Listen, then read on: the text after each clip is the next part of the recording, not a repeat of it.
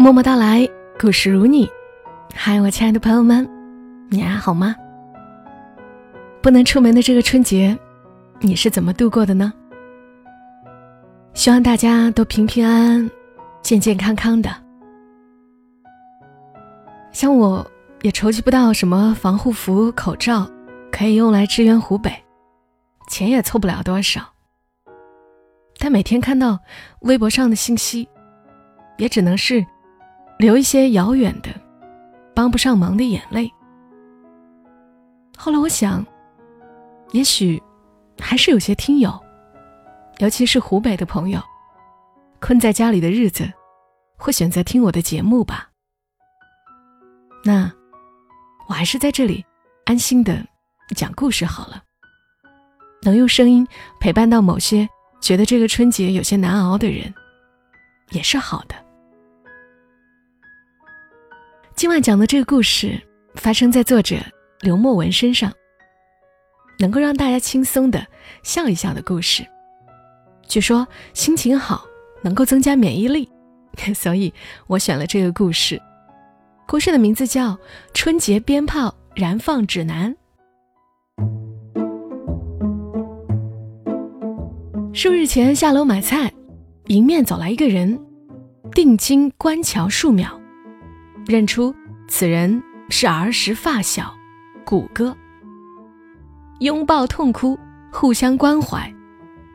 你还活着呢，没缺零件，身体还完整。我们曾经一起出生作死，不知好歹，凭着高超的鞭炮燃放技术，让小区里的每个幸福家庭都闻风丧胆。谷歌。身高非常伟岸，有一米四左右，配合没有腰的虚胖，作为长相安全、行动体贴，又不抢我主角风头的作案搭档，实在是不二人选。小时候的某年春节，我们决定要在一起干点惊天动地的大事儿，是时候该你我兄弟崭露头角了。我们还花了很长时间为我们的组合起名字。寒冷的长春，一年只刮两次风，一次刮半年。我和谷歌走在冷风中，以涕洗面，灵机一动，谷歌说：“就叫冷面杀手吧。”我对这个名字非常满意，符合实际情况，且不失神秘与威严，棒棒的。我们也尽量模仿的像杀手，在小区里神出鬼没，口袋里带着各种各样的鞭炮当暗器，谋划着各种各样的偷袭与暗战。我们炸了自行车棚，楼上的阿姨说要给谷歌一些鸡蛋，让他站在原地好好接着。谷歌答应了。我们把我爸单位码得像麻将一样整齐的化肥垛。炸开了一个缺口，我爸就把我堵在那个缺口上一下午。我们炸了楼下的公共厕所，隐约听见里面有水花的声音。我们终于走进了大家的视线。每当我们结伴而行，大家都奔走相告：“弄死这俩小逼崽子！”在我们小有名气之后的某天晚上。谷歌爸爸先是用肢体语言和谷歌畅聊了半个小时，才让谷歌开口说话。你俩一天天的做啥呢？谷歌说：“行走江湖。”谷歌爸说：“你还知不知道自己姓什么叫什么了？”谷歌回答。我们组合有名字，叫冷面杀手。谷歌爸爸的怒气再次被点燃，拽过谷歌，一边打一边骂：“还他妈冷面杀手！朝鲜冷面还是烤冷面？朝鲜冷面还是烤冷面啊？”第二天，谷歌和我深刻讨论了关于组织名字的更新换代问题。我们觉得将。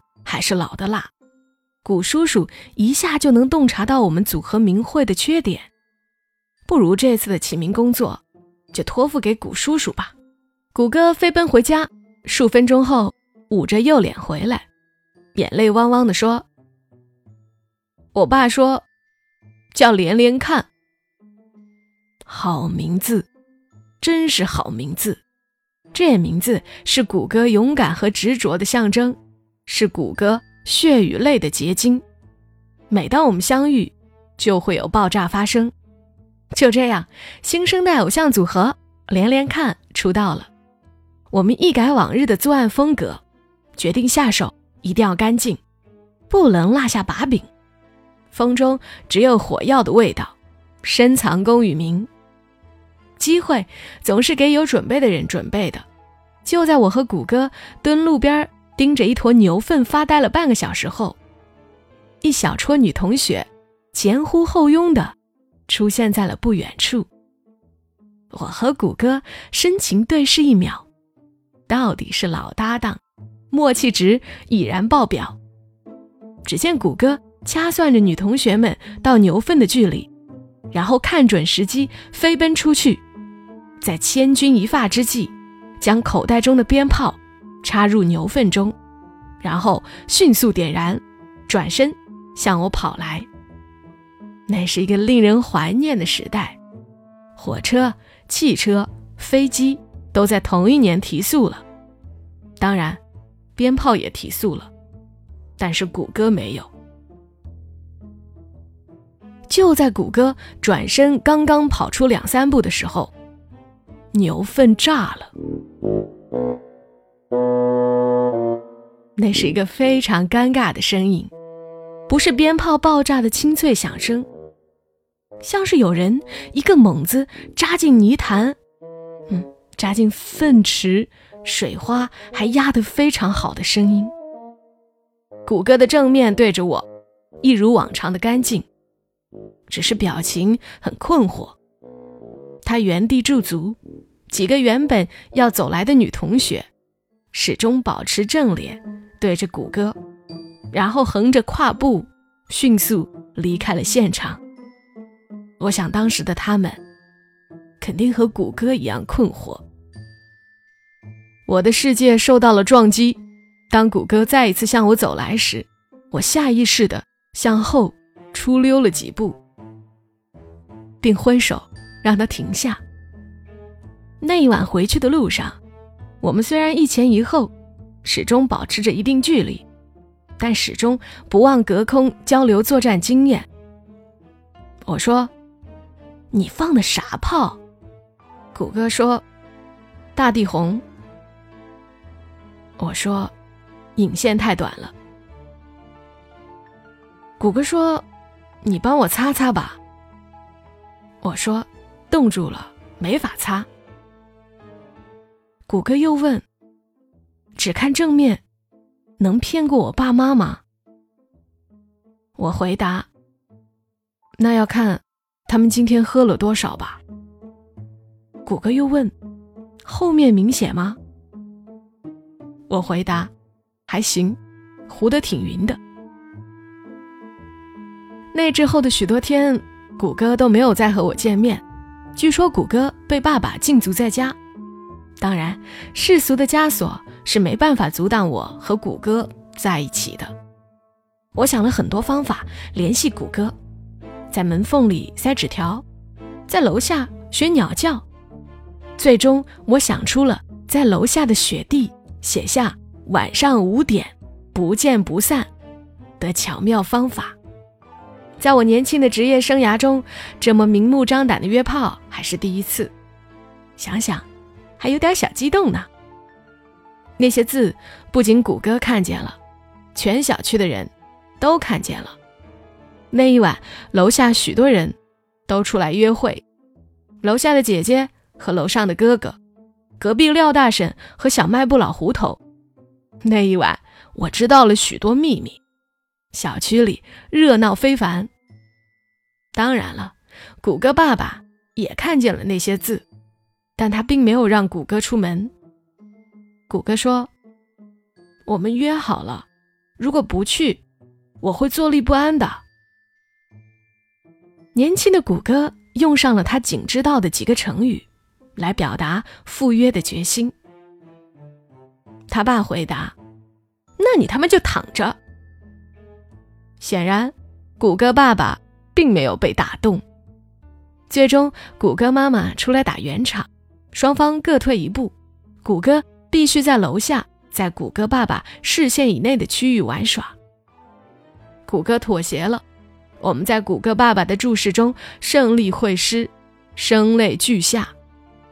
因为之前过于放肆，我和谷歌的鞭炮和火器都已被没收。在拥抱过后，我们陷入了无尽的沉默。最后，我微微鬼笑。从口袋里掏出两盒摔炮，摔炮顾名思义就是往地上摔就能爆炸的小炮仗，在当时的东北非常流行。我和谷歌一人一盒，为仅有的弹药欢欣鼓舞着。我拿出一些摔炮放进前衣口袋，然后追着谷歌往前跑。地上有块冰，我没注意，踩上就滑倒了，然后。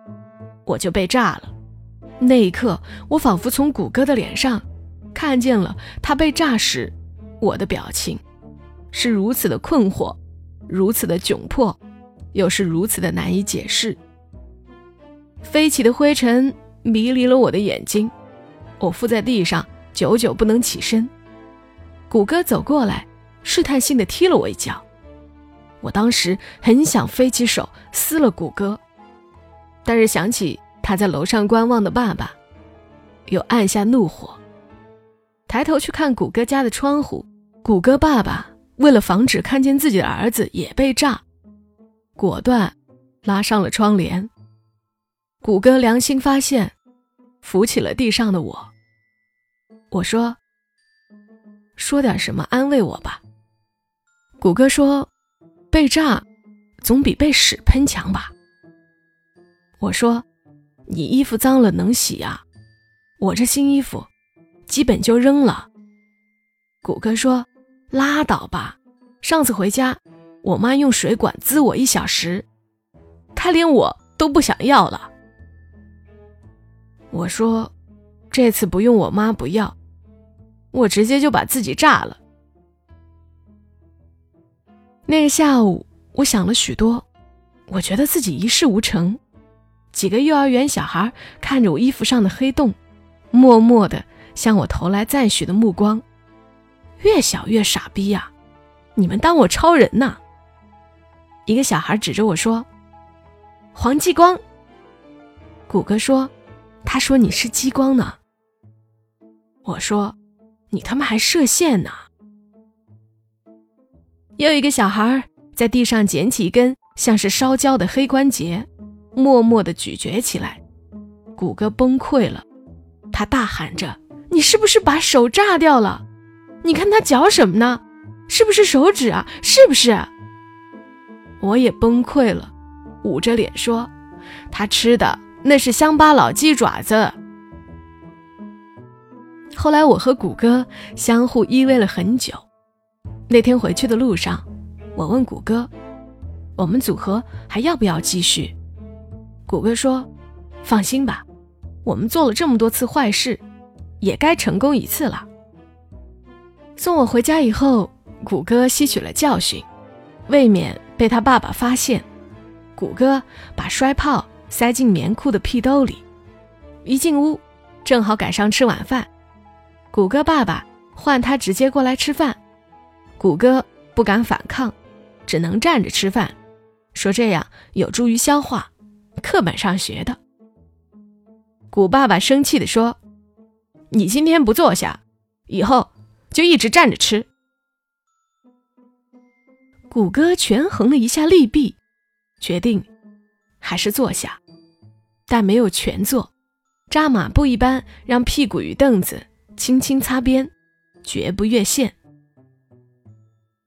吃着吃着，谷歌放了一个屁，非常响亮。古爸再一次被愤怒点燃，这他妈吃饭呢？你说来就来，被屎喷傻啦！谷歌本来胆儿就小，被古爸这么一吓，一屁股坐在了凳子上。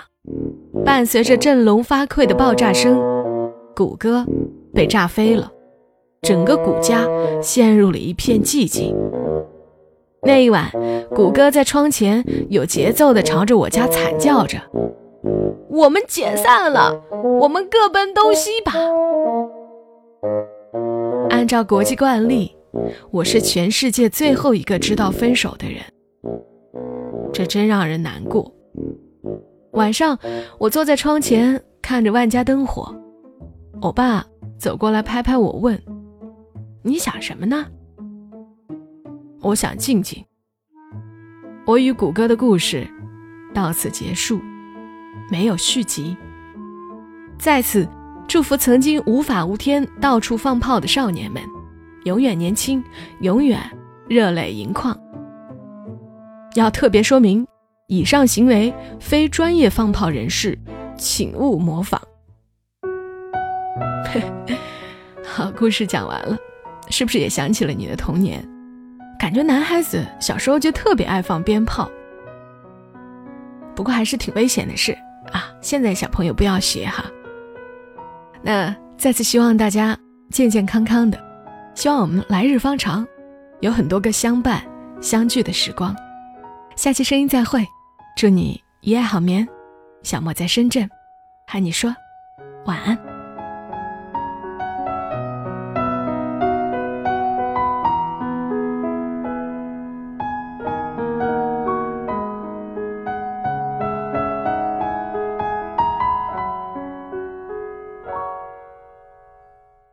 大家好，我是小莫。我的新专辑《默默到来：全民故事计划的三百种人生》已经上线了。从中国式亲情、爱情、边缘人记事到各类冒险奇遇，一共三百个真实人物故事。